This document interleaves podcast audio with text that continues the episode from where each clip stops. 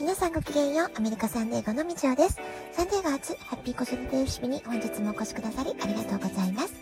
みんな違ってみんないい。ママが笑顔なら子供も笑顔。子育てで悩んでることの解決のヒントが聞けてほっとする。子育てがちょっと楽しく思えてきた。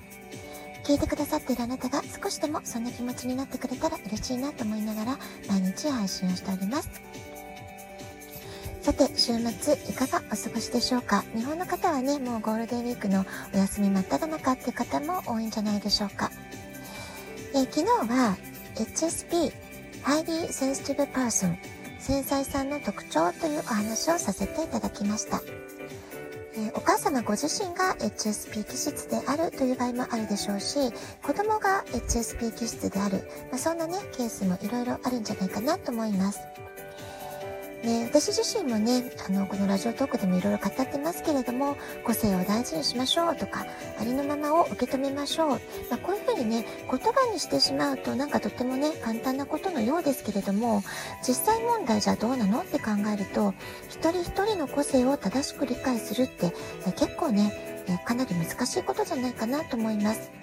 で特に、まあ、子供の個性をよく理解するってことももちろん大事だし、えー、難しいことではあるんですけれどもそれ以上に難しいのが自分分析なんじゃないかなっていうふうに思うんですよね。自分のことって、えー、なかなかね自分ではよくわからない、まあ、そんなところもあるんじゃないかなと思います。ですから、まあ、だからこそ、まあ、自己分析が時々必要だったり、まあ、あまりね、難しく考えすぎることもなく、いろんな個性があって面白いな、えー、この人はどんな個性かな、自分はどんな個性かな、まあ、そんな風にね、えー、興味を持って、えー、いろいろね、自分なりに調べてみるとか考えてみる。まあ、そういったことがね、えー、を積み重ねていくことが大事なんじゃないかな、なんていうふうに思っています。で私自身この HSP という概念を知ったのは、えっとですね、まあ、2、3年前のことかなって思うんですけれども、えこれを知った時、思春期の頃にこの概念を知っておきたかったなって思ったんですよね。というのも、思春期っていうのは一般的に自分が何者であるか、まあ、そういうね、アイデンティティに関することで、いろいろね、悩みを抱えることがすごく多いわけです。自分が何者であるかってことをね、深く考える時間がある。まあ、そういう時間なんじゃないかなと思うんですよね。で、繊細すぎること、感情、意味が強いこと、まあ、このことに私自身当時から非常に悩む時間があったんですね。ですので、中学生、高校生、大学生の頃に、え自分のその気質を正しくする、知るためにも、この HSP という概念を知っていたならば、もう少し自分の気質と最初からうまく、え、向き合ったり付き合ったりすることができたんじゃないかなっていうふうに思いました。えー、まあ、そんなわけでね、今日は HSP 気質を持っている人がどんな風に自分と向き合っていけばいいのか、そんな話をしていきたいと思います。えー、この HSP 気質の方、5人に1人はいるっていうことなので、このラジオトークを聞いてくださってる、えー、あなた方の中にも、えー、あ、私 HSP だと思いますって方がね、思い当たるなってことがね、あるかもしれませんので、まあ、そんな方にこの情報が届けばいいなと思っています。まず、えー、最初なんですけれども、自分の感情を否定せず受け止める、ジャッジをしないってこと、これとっても大切なことなんですよね。えー、HSP の方っていうのは何らかマイナスな出来事が起こると、その責任が全て自分にあると思い込む傾向にあって、激しく動揺したり落ち込んだりします。また、落ち込んだ後に回復するまで非常に時間がかかるって方も多いです。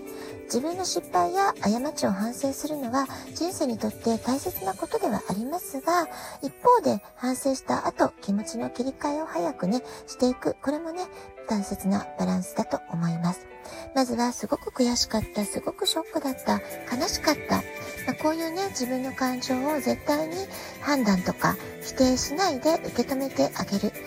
自分のね、気持ちをこう抱きしめてあげる。えー、そんな風にして自分で自分を納得させる。まあ、これがね、まずファーストステップとしてとても大切なことなんじゃないかなと思います。ここをしっかり受け止めないと、えー、気持ちの切り替えなかなか難しかったりすると思います。それから、こまめにアウトプットするってことなんですよね。これもすごく大事だと思います。HSP 気質の方っていうのは、えー、湧き出てくる感情がすごくね、多かったりすると思うんですよね。ですから、それをあまり溜めないで、まめにアウトプットしましょうっていうことなんです。えー、例えば、お友達に自分の気持ちを話して、共感してもらって、自己肯定感が得られる。結果として気分がスッキリする。そういうことね、あると思うんですけれども、こういう時間がとっても大切なんです。え HSP の方は敏感に感じることが多すぎたりするので、こまめにアウトプットすることでストレスを軽減することができます。えー、例えば私にとってはこのラジオトークはもちろんそうですし、ブログとか SNS とかアウトプットをする場がいっぱいありますので、その精神的なね、バランスを保つのにすごくいいメソッドなんだなってことを納得しました。それから没頭できるものを見つける。これもね、大事ですよね。えー、特に HSP 気質の方、テレビやラジオから聞こえてくる、特にネガティブな情報にも敏感に反応しがちなので、これはね、注意が必要なんですね。私は今もテレビからの情報をシャットアウトしてますけれども、まあ、それぐらい遮断するってことを、えー、心がける、すごく大事かなと思います。それから自分が心地よいとか楽しいと思うことに何か没頭する。えー、好きな世界で思い切り自分を、え、ハッピーにしてあげることができるか大切だと思います。それから、えー騒音をシャットアウトするってことなんですよね。え先ほど、えテレビとかのニュースからもシャットアウトしましょうってことを言いましたけれども、それ以外にも日常生活で触れる電子音とか時計の音なんかにもすごく敏感な、なんですね。HSP の方っていうのはね。ですので、その自分が不快になる音を消して、自分の好きな音楽を聴いたりとか、まあ、そういったことをね、常々意識されるといいんじゃないかなと思います。えー、例えばですね、この1年余りステイホームが長くて、家族みんなが家にいる状態が長すぎて、ものすごくストレスレベルが上がったと感じる方、結構ね、いらっしゃるんじゃないかなと思います。私も家族がいるとその生活音がものすごくストレスに感じてしまうので、えヘッドホンをつけて自分の好きな音楽を聴いたり、仕事や歌詞をする時も自分が心地よい、楽しいと思える音楽や音声、動画などをね、聞くようにしています。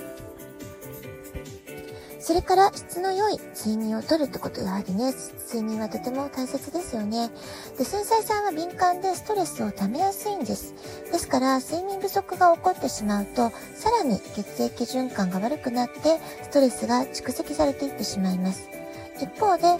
良質な睡眠さえきちんととっていれば、たとえストレスを感じてしまったとしても、それを和らげることができるということが言えると思います。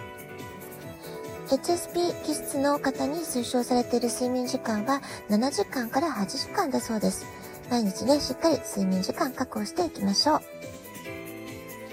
それから最後ですね、自分のペースで生活する。これもね、すごく大事ですね。えー、周囲の人たちに行動や感情を合わせがちな人なので、それを続けることですごく日常レベルでストレスが溜まっていくってことなんです。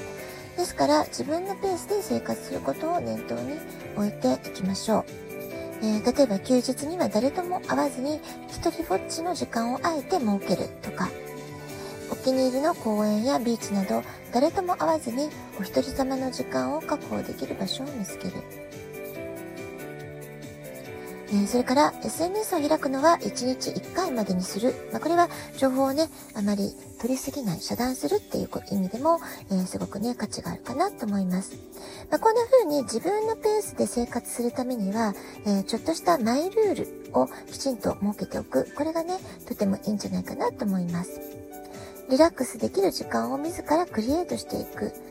このことでね、日常生活で感じているストレスも和らげていくことができます。はい、今日は HSP 気質の方についてってことで、昨日からね、ちょっと引き続きになってしまいましたけれども、えー、昨日が HSP 気質の特徴、今日が HSP 気質との向き合い方ってことで、えー、自分がすごく繊細すぎるな、でも、これ、この気質とどうやって向き合っていけばいいだろう、どううまく付き合って、えー、メリットを増やしていくにはどうしたらいいだろう。まあ、そんなことをね、考えてらっしゃる方には、え聞いてほしいお話かなと思いました。ラジオトークアプリをインストールしておくと、スマホからいつでも簡単に聞けます。質問を送る、ギフトを送る、どちらからでもメッセージを送ることができます。皆さんからのお便りをお待ちしております。では、今日はこの辺で、今日も素敵なお時間をお過ごしください。ごきげんよう、みちおでした。さようなら。